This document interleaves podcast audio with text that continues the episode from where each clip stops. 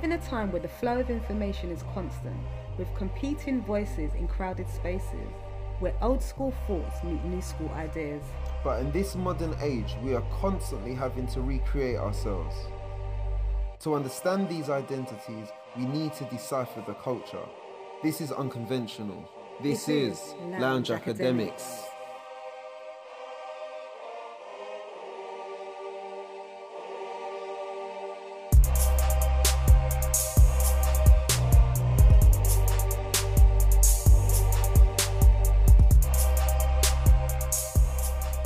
Thank you very much. You're through to the Lounge Academics pad- podcast. That's the first one. podcast. I'm KJ, the first Lounge Academic. Don't forget on YouTube, you need to hit the notification bell to be notified of our next episode. Please do comment, you know, down below. We really like to hear your comments and feedback on how you're finding the session and the episodes. And of course, of course, of course, if you've not done so already, you need to make sure that you subscribe. Okay, right, all right. right. So moving on, moving on. We have got a heavyweight in the studio. Yeah, well, she's not a heavyweight. I mean, she's quite small in size, but she's a heavyweight in terms of character. She brings a lot of energy, right, and a lot of color. And do you know what? Um, as part of the podcast, we've been starting a whole focus, a whole new series of talks as a part of our podcast mixtape. And I'm very fortunate to have Enam Gbewonyo. Not bad. Not bad. You Not see that? Look at that. Do you see that? Look at I was waiting. I saw your top lip quiver a bit, but I got it right. You see that? I delivered. I delivered. Not quite the African way, but Not it's the okay. African. It's, okay. It's okay. I'm Caribbean. We'll, I don't we'll know. let you off. I'm Don't trying worry. the thing. Don't I'm trying the worry. thing. Okay. So before we get into it, let's kind of um, talk about your work, in them, Right. So let's Sure. just frame and give the context. Okay. So Enam is a British Ghanaian artist, right? Ni- 1980 is that when you born? Oh my Indeed. gosh, same year. Ni- oh, sure, I shouldn't have said that. Really, that's a bit live, showing our age. But um, studied BA European textile design at Bradford School of Art and Design. She then embarked on a six-year career in knitwear design in New York. But following redundancy, returned to the UK, where her life as an artist began. Passionate about elevating black women artists, she is also the creator as well as the founder of the Black British Female Artists BBFA Collective, and the collective serves as a platform to support emerging black women artists to build sustainable careers whilst working to advocate for more inclusivity in the British arts landscape. Welcome. Enam. Thank you very much. It's a pleasure. You look very colourful. I like I like the kind of blue and well, you know, I thought pink. I'd have to represent, you know, Yeah. textile artists, Yeah, background yeah, in yeah, fashion. yeah, you know. I've I'm got to represent. It. I'm liking it. It looks good. It looks good.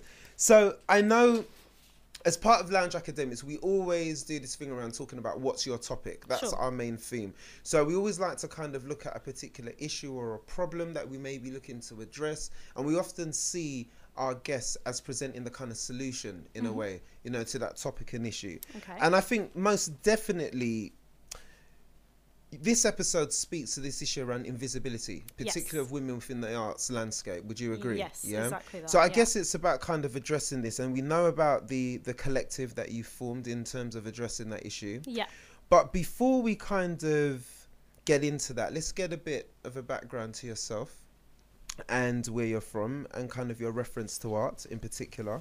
So, you know, you're a textile and performance artist. I know I, I, I made a big boob. It was like performing artist, and in them like slap me, you know, on my wrist, you know, through WhatsApp. But I know, I know. Obviously, there is a difference. But as a textile and performing artist, what what does this mean in context? What what what does that mean to be a textile and performance artist? So basically, um, I use the medium of textiles to create artwork. So my background is in textile design. That's what I studied, as you talked about in um, my bio.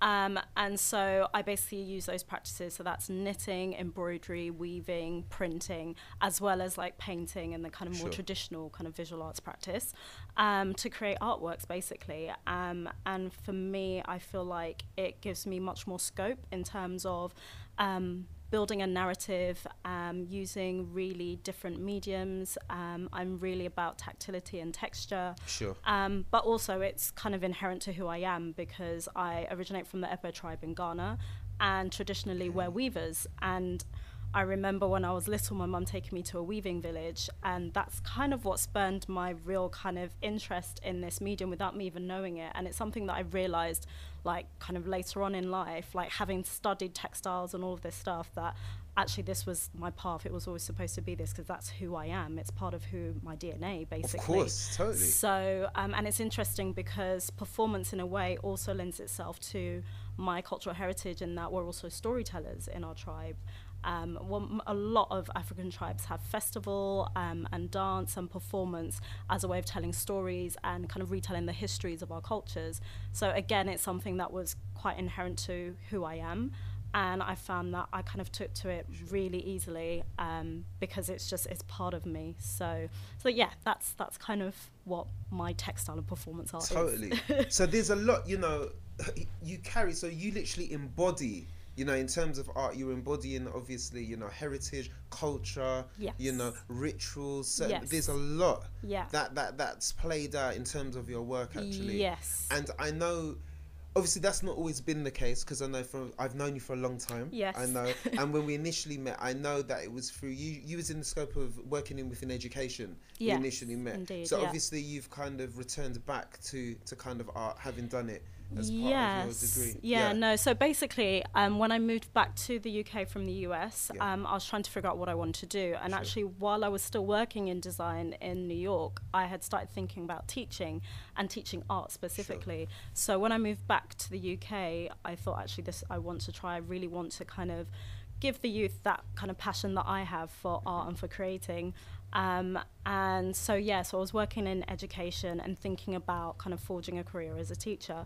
Um, and the thing with me is that I always like to um, do my due diligence. So Sure. I decided to work in a school before like applying for the PGCE and just try and get a sense of Check what I'm like out. with children and, Yeah. you know, because I don't want to Do your groundwork. Do, do a exactly exactly and i absolutely loved working with young people um, but what i found really challenging was the politics the paperwork the things that actually The take you away Oh, exactly gosh. from working with young people and actually helping them kind of understand life and start to learn about themselves um, and develop their interests and passions. Um, and then also at that time, the um, funding for creative curriculums started to be scrapped with the coalition government.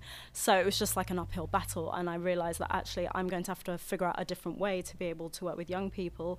But I also really, I just missed making with my own hands. And I really wanted to kind of really try and forge a career for myself Sure. as an artist Of as well. And I know to some extent, I'm sure we're going to talk about it in a bit, in a bit more detail. But Yeah. I know you're kind of coming back to that in terms of giving back, in the Yeah. sense of coming back to th- th- those roots in helping young people and thinking about the future gener- generation of artists, Yeah. particularly the next generation as well. So I know that's there. I just, I just went to show everyone. Check, check out. Look at this. Um, um, I was saying to Yaz, I said, you know, Enam, this is a portfolio, right? And a, and a slide deck of a portfolio and biography. I just think it's excellent. I just this picture so it's cool, so cool. I just I just you. love it. You need to check out. I know I'm jumping ahead, guys. Right? I know they're gonna give me stick for this, but I'm, we do this at the end. But you need to follow her on Instagram. It's so sick. Yeah, yeah. Images and all your work is just brilliant. so Oh, you know, thank I'm, I'm, a, you. I'm a total Enam fan. Totally, totally. so we know obviously um, kind of moving on to kind of look at the um, the black british female artists collective Yeah.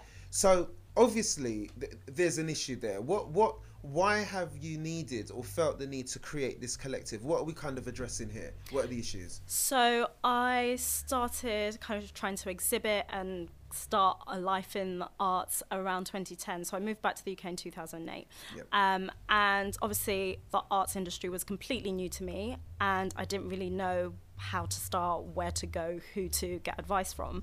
And so I was kind of learning as I went along. But what I found is that I couldn't really find the right platforms um, for my work and the audiences um, in some of the kind of art fairs and exhibitions that I was doing just didn't connect with my work, or at least they didn't once they saw me. Um, and then talking to other artists and finding that they felt the same, they were facing the same challenges and struggles. Um, and I've always been someone that's quite proactive, and I was like, you know, I want to do something about this, um, and why not bring other artists together? And I just thought, as a collective, we have a much stronger voice, and of course possibly would be able to kind of navigate these challenges and break down, you know, barriers and kind of break the glass ceiling by coming together. Ha- Um, Can I just ask? Yeah. How have you found that within the British, within the UK context? Because I, was talking to Yaz a couple days ago um, about this actually. That I, I find that it's a real struggle to the culture of collaboration. This has Hmm. just been my experience. Has often been kind of non-existent. Yeah. Um, in my experience. Yeah. Um, I don't know if that's a UK British thing. I Okay. don't know, but I know, say for example, in the states. I think what we're doing, as Mm. even with the platform we're doing now and what you're doing, I think there would be a totally different kind of response in terms of of, of, of collaboration. I know it may not be comparable in that regard, but I just think here, I guess there's I've noticed there's a bit of a struggle or there is tensions in collaboration. I don't know. I think that's changing. I think that's definitely changing because, especially within the art sphere, I see a lot of artists coming together and working collectively Mm-hmm. to, especially within the black art space and and just artists of color in general. Um, so one thing I was going to say is that basically, whenever I talk about the collective, or, or when I do kind of a presentation about the collective, I always start with the landscape of the kind of mainstream or Western arts industry, Sure. which is that it's very elitist, sexist, racist, and ageist. Mm. And for m- a lot of black artists, it's changing now because um, kind of the millennial generation are going straight into an arts career from kind of school, from graduation. But for the people Wow, of literally, my that's a big shift. yeah, that's a big shift Huge because shift. for um, artists such as myself, kind of the 80s generation, a lot of them either had to come to it later on in life because of pressures from family to do things that are much Yeah. more tangible. I mean, even for myself, I had that conversation Yeah, with the yeah, yeah, parents yeah, because yeah, for them yeah. it's like, ah, you're going to be an artist. How are you going to make any money?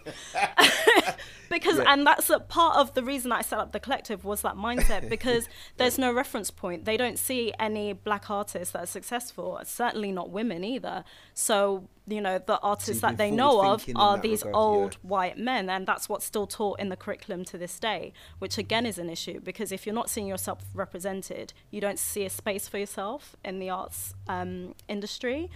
But art is intrinsic to who we are. Of it's course. part of our culture. Of. Everything that we do is artistic. So Yeah. to say that there's no space for us is just ridiculous. Yeah.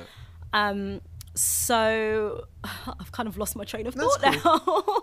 but um, yeah, no. So I kind of start off the presentation with that just to give a flavour of why it was so important for me as a person to do something about it because I found in researching the, you know, how to kind of put this collective together that in the 80s, an artist called Lubaina Himid put Okay. together a group of um, women of color artists and they did a number of exhibitions. So the Black Arts Group was quite prolific, prolific in the 80s, um, and Lubaina met artists such as Claudette Johnson and Sonia Boyce, Sure. and they felt that they need to group together and form their own collective as women because they had very different um, issues that they wanted to kind of discuss and tackle within the arts realm. And so this had already existed. But I'm now Okay. in my 30s learning about these artists. Why was I not taught about That these before, artists yeah. throughout my arts education? That's hugely problematic. And that's still a problem now. There are still so many artists that don't know about these seminal artists that really paved the way for us. Um, and you know they're starting to change. They're starting to get the recognition they should have had years ago. Lubaina Himid won the Turner Prize. Um, was that last year? Um, After how many years? after is have yeah, exactly. She's Yeah. in her sixties now, and it's like, why is it that they're only getting that recognition now, so late on in life? Frank Bowling only just got a retrospective at Tate. Um, so Tate has run a number of exhibitions for African American artists. This is the first Black British artist that they've given any kind of real platform to. Um, and everyone talks about Soul of a Nation, which was a fantastic show, but again, it was very representative of African American artists. So why is there not a retrospective for Black British artists when we've got fantastic art happening that's been happening here since the 80s and well before that? Um, and so these are kind the, the kind of precursors to this age now where a lot of artists are coming together because they don't want to follow those cycles and the only way we can really affect change is by really becoming a huge voice that you know the western or the mainstream art world can't ignore Sure. And in terms of because you said you noticed the shift you said there's definitely been a shift what do Yeah. you think is i know you said things are slightly different now is that because these collectives are being formed you know because you're saying because i mean i just remembered being because i did we're talking my art kind of uh, my arts kind of career or studies stopped at a level so i did art at a level Yeah. and for the very same reason as you said with your parents my parents Yeah. like what, what, what where are you going to Yeah. what's that going to pay how are you Yeah. making money from this Yeah. what an an artist who makes money Yeah. as an artist they're always broke they're always poor Yeah. that was always the feeling that i got whereas now you're saying that there's a noted shift in that artists are actually leaving graduating and going Yeah. straight into paid Yeah. in into work and are able to actually earn from their Well, I won't. I wouldn't say that they're going. They're you know able to work. Whoa, okay yeah. What I'm saying is that you finish art school, and for uh, this younger generation, they are just paving forward and trying to kind of build a career within the arts. okay M- Many of us still, you know, have day jobs to fund your career Sure. because until you get to a point where you know you're consistently getting commissions and consistently selling you have to f- have other alternative forms Yeah. of income um, to sustain you in the meantime Exactly. yeah of course And I think um, as black artists, there's always challenges to, you know, m- kind of bridging that gap or that shift, that shift change in your career where you get to a point where you can be a full time artist. Um, but what I'm saying is that they actually have the freedom to be able to do that. Whereas when I finished um, college, because I studied textile design as well, for me it was a case of I'm going to have to find a design job because if I turned to my mother and said that actually Sure. I'm just going to kind of make art, it, yeah, I think I probably would have been thrown out the house or something. So, I hear you. more than likely yeah so um, yeah and uh, to be fair, that's not like there were some there were some um, artists who, you know, even the time of 2001 when I was graduating, you know, tried to forge careers, but I think it was a lot difficult. Things are kind of starting to shift now because it's very much part of the conversation. And even though I hate this word diversity because I still feel like it others us as people of color, the whole diversity issue has made it um, a thing that you know institutions can't ignore it's on you know it's a buzzword across the arts industry as it is in most industries at the moment um, and while there's you know issues with tokenism and whether you know these are actual really genuine interests to actually affect change within the institutions um, it just means that at the moment there's a lot of opportunity whether that will last remains to be seen So you, you seem to be a bit cynical about that, um, just slightly, just Yeah. slightly. I know that may not be the label that you would attach to it, but I, Yeah. I, I think there's a, a reason to be to be a bit um, cautious and tentative towards this. Whose Yeah. agenda is this? Yeah. What does it mean in terms of diversity? yeah How has um, the diversity agenda played out in terms of your career and your work? Would you say it's been advant- it's been advantageous to you, or what? You know, what have been what? How have you been? Mm. I think it's certainly been advantageous in terms of the collective. Okay. Um, it's given us uh, much more space, and people actually seek us out um, to be involved in projects.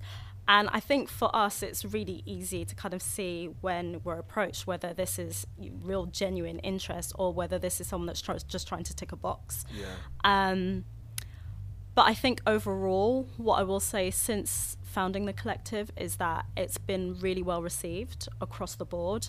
Um, and I think that it's just, like I said, it just shows that we're at a stage now where things are starting to change. And of course, we're not going to see the real change that we want, you know, in the next few years. This is, you know, it's about legacy. It's about starting to build those foundations with the hope that, you know, in, you know, 20, 30, 50 years to come, the artists coming up behind us won't have to struggle as much as we did. And it will just continue to kind of, you know, get to a point where there is real equity across the board. Of course, and and at the moment, what are the activities of the collective? I know we broadly have kind of heard about the aims, you know, breaking through that glass ceiling, Hmm. inclusivity, you know, um, looking at boosting visibility. But in terms of these tangible kind of practical activities, what, Yeah. what does what does the collective? So, how do you do that? first and foremost, it's about kind of supporting the collective members. So, at the moment, there's four of us, Okay. and it's about kind of supporting um, each other um, to really build our careers sustainably, so we have that longevity.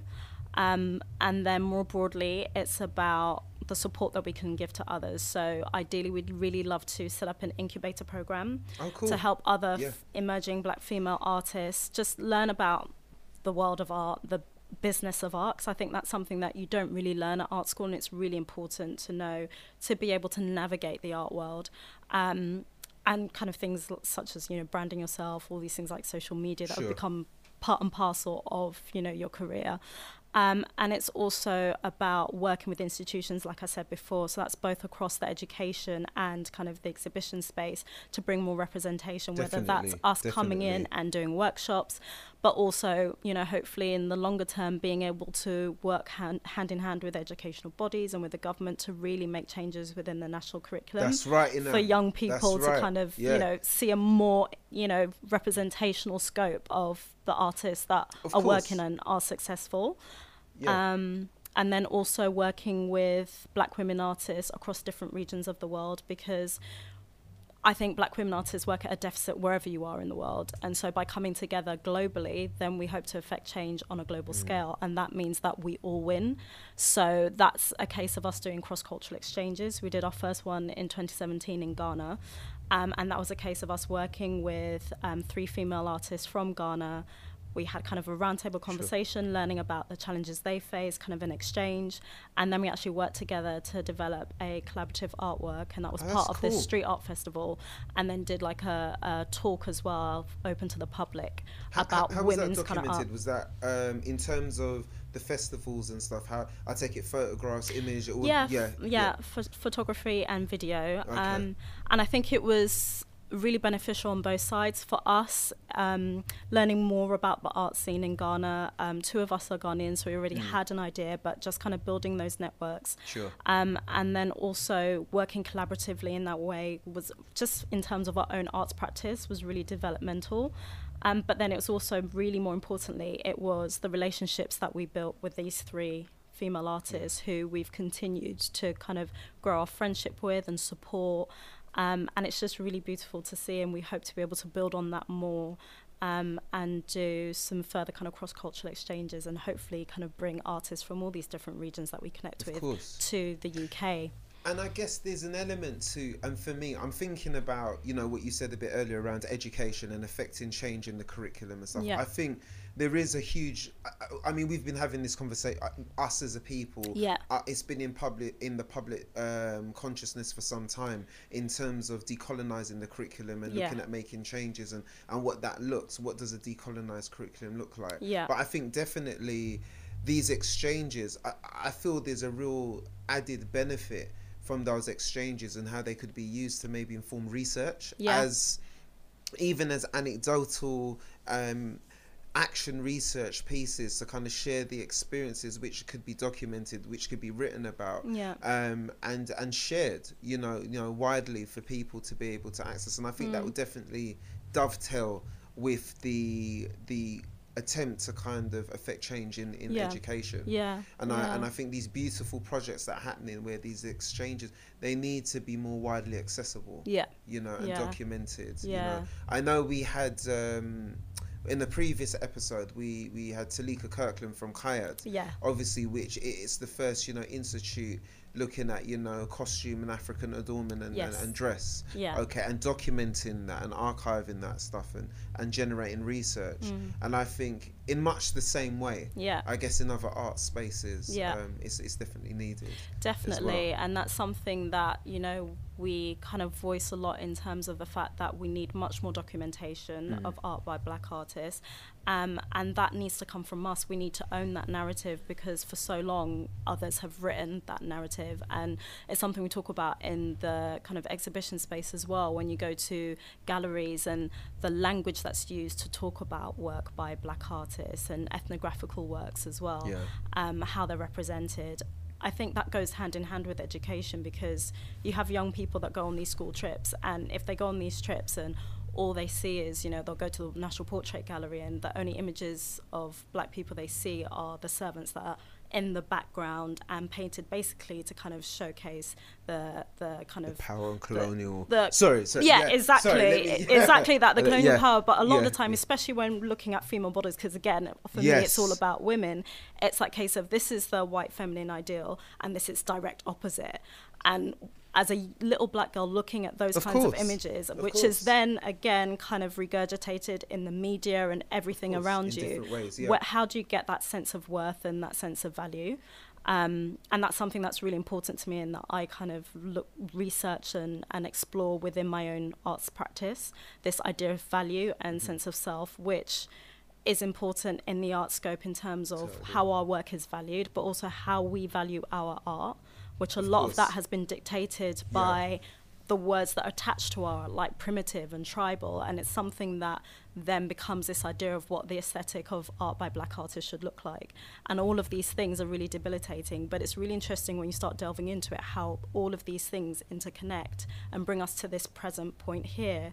Um, and you start to understand where, you know, this mindset comes from and this really kind of devalued sense of being which then impacts you know our communities and how we relate to each other both in terms of love in terms of commerce how we do business with each other Sure.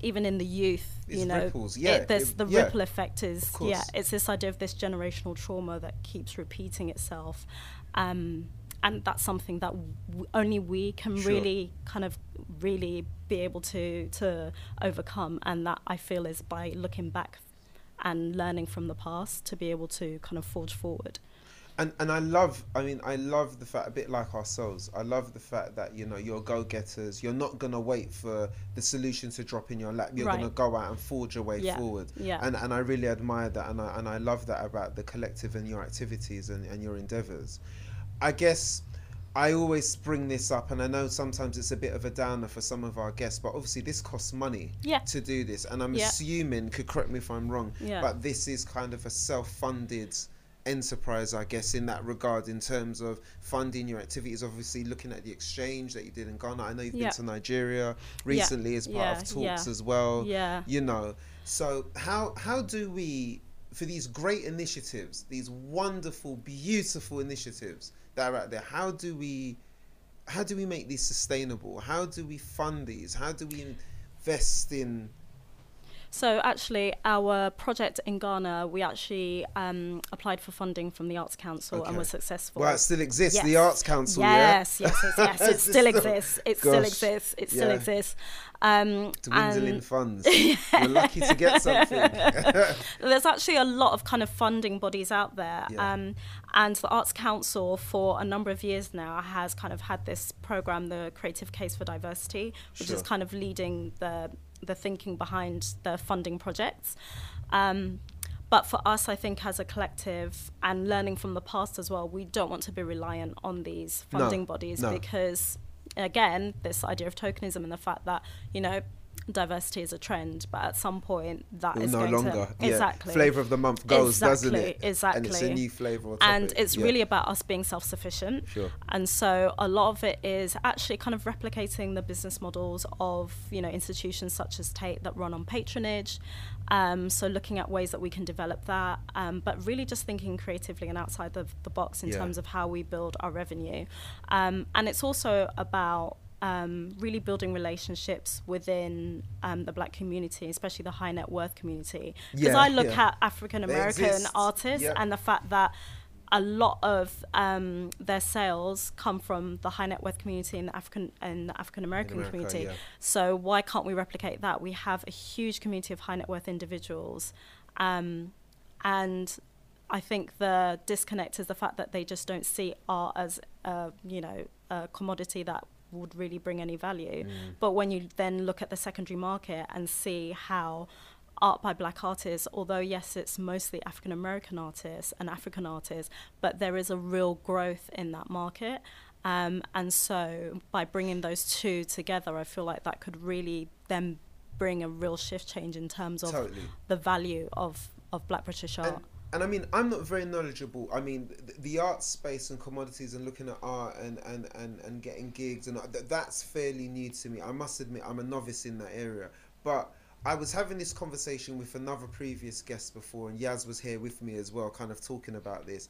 But I, I guess as as people of color, as Black people as well from the African diaspora, I don't know. I may be challenged on this, but I find that we're not necessarily wired to look at art in that way as something of value. Yeah. Generally speaking, Yeah. regardless of Yeah. you know the Afri- it being um, produced by African artists or whatever. But regardless, it's often seen to not really have any value. Whereas if we was having this conversation with maybe let's say our white counterparts, Mm. and maybe a totally different um, conversation, is it safe to kind of make though that that kind of judgment? Yeah, I mean, know, in culturally in, in general, and again, that goes back to kind of what I was saying before in terms of the fact that by not seeing yourself represented, Sure. you don't see a space for yourself. Seeing, you know, these arts institutions as very kind of elitist and exclusive and not Yeah. for us. Um, but also the fact that for centuries, our art has been devalued in the mainstream art world. It has, you know, these tags of tribal and primitive that make it seem like it's not worthwhile. Sure. Um, and yet, like I was saying before, like especially African art antiquities is probably one of the like most kind of lucrative um, art forms and sells for ridiculous amounts of money in um, the secondary state, market yeah, in yeah. auction houses. Um, and Wow. again, none of that money is going back into the black community. So I think it's part of you know our work is also about you know changing that mindset Raising and, awareness, and raising yeah. awareness exactly. Totally.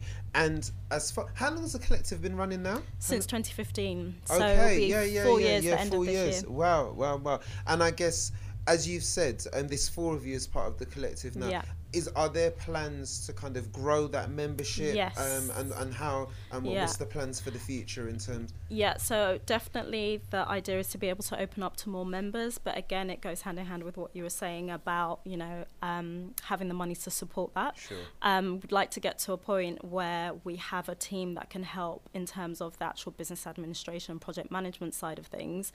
Um, and in that way, then we have more space to be able to support many more members. Sure. Um, and like I said, again, in terms of being able to then be able to roll out an incubator program, because again, we'd ideally want to offer this for free. Because again, a lot of the issues for um, for Black artists is you're coming from low income families where it's really difficult to support yourself, Sure. um, and then that also becomes an issue don't have that for luxury. of- of Exactly, yeah. exactly. So, uh, and I mean, it's the same for those that um, study and want to work in, art as a profession, in terms of like on the curation side or um, in the institutions, and the fact that a lot of these kind of um, entry level jobs aren't that very well paid. Um, if they're paid at all, Mm. so you know, for a lot of um, black academics, they can't afford to not to work for free. Of course. And that's where you then get this thing, this case of there being not that many black curators in the institutions. Um, and there really needs to, Catch-22, it, it's a yeah. real catch 22. Yeah. So, really needs to, in, in order for there to be equity across the board in the arts industry, there, there really needs to be a real change and a look at um, how how they can provide access for um, those that aren't coming from backgrounds where they can have the you know bank of mum and dad like help support them while they're in these entry level roles till they get the experience to to move up in the industry and that's the thing, and it's becoming increasingly harder, I guess, with tuition fees going up, you know, the cost of living going up, you know, family, you know, we're finding that it's interesting because obviously I my my kind of area is in higher education, and Yeah. we're seeing increasingly, as you said, students are often having to juggle, Yeah. you know, other commitments. Some of them are already parents. Some of them obviously need to work yeah um, as part of that process as well. And it can be very difficult and very challenging. And obviously, Mm. if you've got at the end of it that, you know, I'm not guaranteed exactly to get work, then, you know, the balance is probability and stuff. Yeah. You know, it, it makes it far more, more challenging. yeah So, I mean, just something to raise here. We had a previous guest on, Chantal Rochester. okay So Chantal Rochester is a, a line producer. Um, film her her bag is film. yeah So she'd produced the film that's gone up on a feature film that was on um, Netflix. okay Um, and she her whole thing is talking about you know finance and how to kind of finance your film, where to get investment from and stuff as well. And what I found quite interesting, which was a bit sad, was that she said actually a lot of her the the lot of the investment that she sourced has actually come from outside of the UK. Interesting. Um, Canada um, Okay. was one area. Yeah, w- was one place that she kind of referred to Yeah. in terms of getting funding for a UK um, based That's project or film. interesting. So I don't know. I just just to put it out there as a Hmm. talking point or something to consider because I'm really passionate around these movements and the great work that's being done.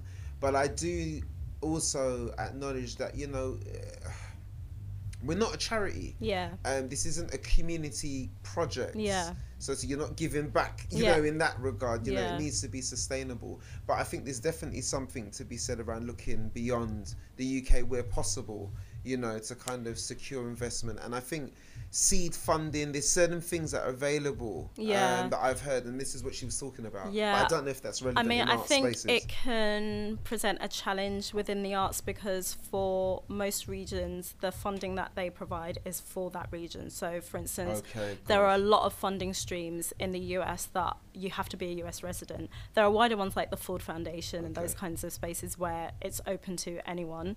Um, but typically, it can be quite difficult to access funding overseas unless it in some way relates to, you know, the area or the region that um, you're applying to. If you're going to then be doing work in that space, then yeah, you can you can apply for funding.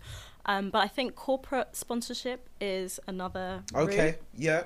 And that's something that we definitely look to. So, for instance, we just did an exhibition um, that was actually in collaboration with this amazing Nigerian art space called SMO Contemporary, um, and that was. Is that out of the um, High Commission? Did, no, is that something separate? Sorry. No, so this was here in London. It was Okay. in partnership with the law firm Okay. Hogan Lovells Okay. Mm-hmm. um, with their Africa department. So partnerships like that can be really, um, really kind of helpful in terms of, you know, they helped us build a platform. You know, they have an amazing kind of client base, um, but it was also just you know a kind of new audience that we were bringing Sure. our work to. Yeah. Um, And so business and opportunities exactly, yeah, yeah, yeah, exactly, of course. exactly. That's Um, good. So kind of corporate, those partnerships.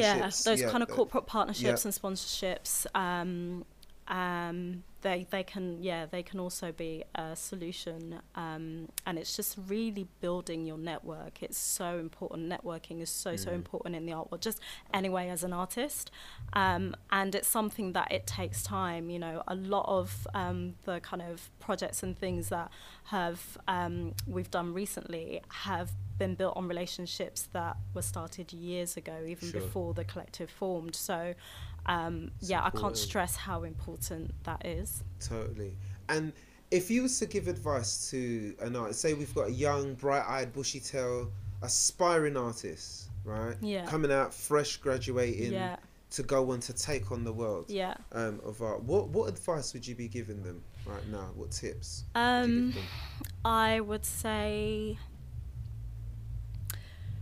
don't be don't be scared to just go out there and put something together yourself. Um, I really, really, truly um, am thankful for the collective. Mhm. Um, just in terms of peer support, Yeah. working with three other artists who understand the challenges. Um, we really lean on each other, and also it's just the fact that by coming together, we've completely broadened our network because we each have our own kind of groups of of um, networks, Yeah. and then coming together Because you all do different types of art as well, exactly, and we meet the- very yeah. different people. Yeah. Um, so that has just been such a godsend, and I think it's a really, really difficult um, journey. And so having people that have your back, um, and just to be able to have those conversations with that completely understand and can kind of help kind of keep you motivated and empowered i think is really really important. So so many times when i've just been like you know what? I don't know if i'm cut out for this. Yeah. um You've and it's. No, and yeah exactly. And it's the collective sisters like e come on you know so and it's uh, you know they always remind me that this is this is legacy it's not just about us you know? So i think it's really important to have those like-minded people that you can kind of you know fall back on but also you all support each other. Sure. Um, and also community is really important because um, even in terms of my artist studio i think it's such a great space because there's so many different creators but we all kind of come together and, and Is this share kind of like a collaborative, co-creating space? Or? so yeah, so there's a lot of kind of artist studio spaces across London, Mhm. um, and this particular one, um, I don't know if it's just the right people, I don't know, but there's just a real kind of community, kind of collegiate like attitude, which I really, really appreciate.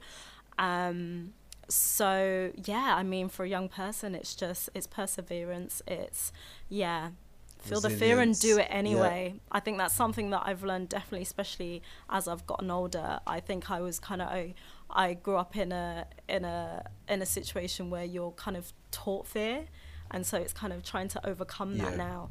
Um, and yeah, it's like when opportunities come, just say yes. My brother put me onto this. So Shonda Rhimes, she said yeah. she had a year of just saying yes. So you know what, yeah. you just say yes, unless it's something where you know you could, you have that energy where this isn't right. Just yeah, just say yes to every opportunity, yeah. and guaranteed you will learn something from it, be it positive or negative. You just it's something that you just you learn and you keep growing through every opportunity, um, and network. Like I said before, Definitely. is so Very so important. important. Yeah, so important. Yeah. So you know, in a, as always, time is against us. Yeah. time is against us. So, you know, we often ask our guests, you know, if there were two people that could be sitting, you know, that it could recommend or endorse, yes. that you would say, you know what, would bring an interesting perspective or bring an interesting topic into the lounge, mm. who would they be and why? Okay, so they would be my dear friend slash cousin. Okay. And I say that jokingly. Yeah. So she's basically um, someone that I grew up with. And you know, in African families, like your elder is your auntie. So like she's like my yeah. cousin. But whenever we go out, she's like, oh, meet my friend. I'm like, oh, I'm a friend. Yeah. Okay. She'll kill me for saying that. But so it's Chrissa Amuah. Okay. Um, and she is the founder of AMWA Designs, a textile design company that is absolutely fantastic. But on top of that, she founded Africa by Design, which is about providing a platform for okay. amazing design from African designers, so from the continent. Um, and since she started Africa by Design or ABD, um, they had their kind of inaugural event in Ghana. She again is she's from Ghana as well. Um, she's since shown at um, Dubai Design Week, at London Design Festival wow. in Egypt. She's just really blazing a trail. And what I love is that you know it's about providing space for designers who wouldn't necessarily get that opportunity because again african design gets overlooked and again gets this idea this kind of labeling of you know this aesthetic that is kind of tribal and primitive. And there's so many amazing designers making work that's also very sustainable. Um, and she just really wanted to create a space for those designers to be seen and seen on an international platform um, and I just I've think that's just so so fantastic. I'm so inspired by her because running your own design business is, you know, a headache in itself, let alone then creating this entity as well yeah. that's doing good for so many others. Um, and her brand is just beautiful. Brilliant. And I'm saving my pennies so that I can get my house decked out in ABD and AMWA Design. Brilliant, brilliant. And then the other person, again keeping it in the family, okay. is my brother Beko KG, who okay. is a holistic fitness instructor. He has been teaching for years, I think, pretty much since I can ever remember.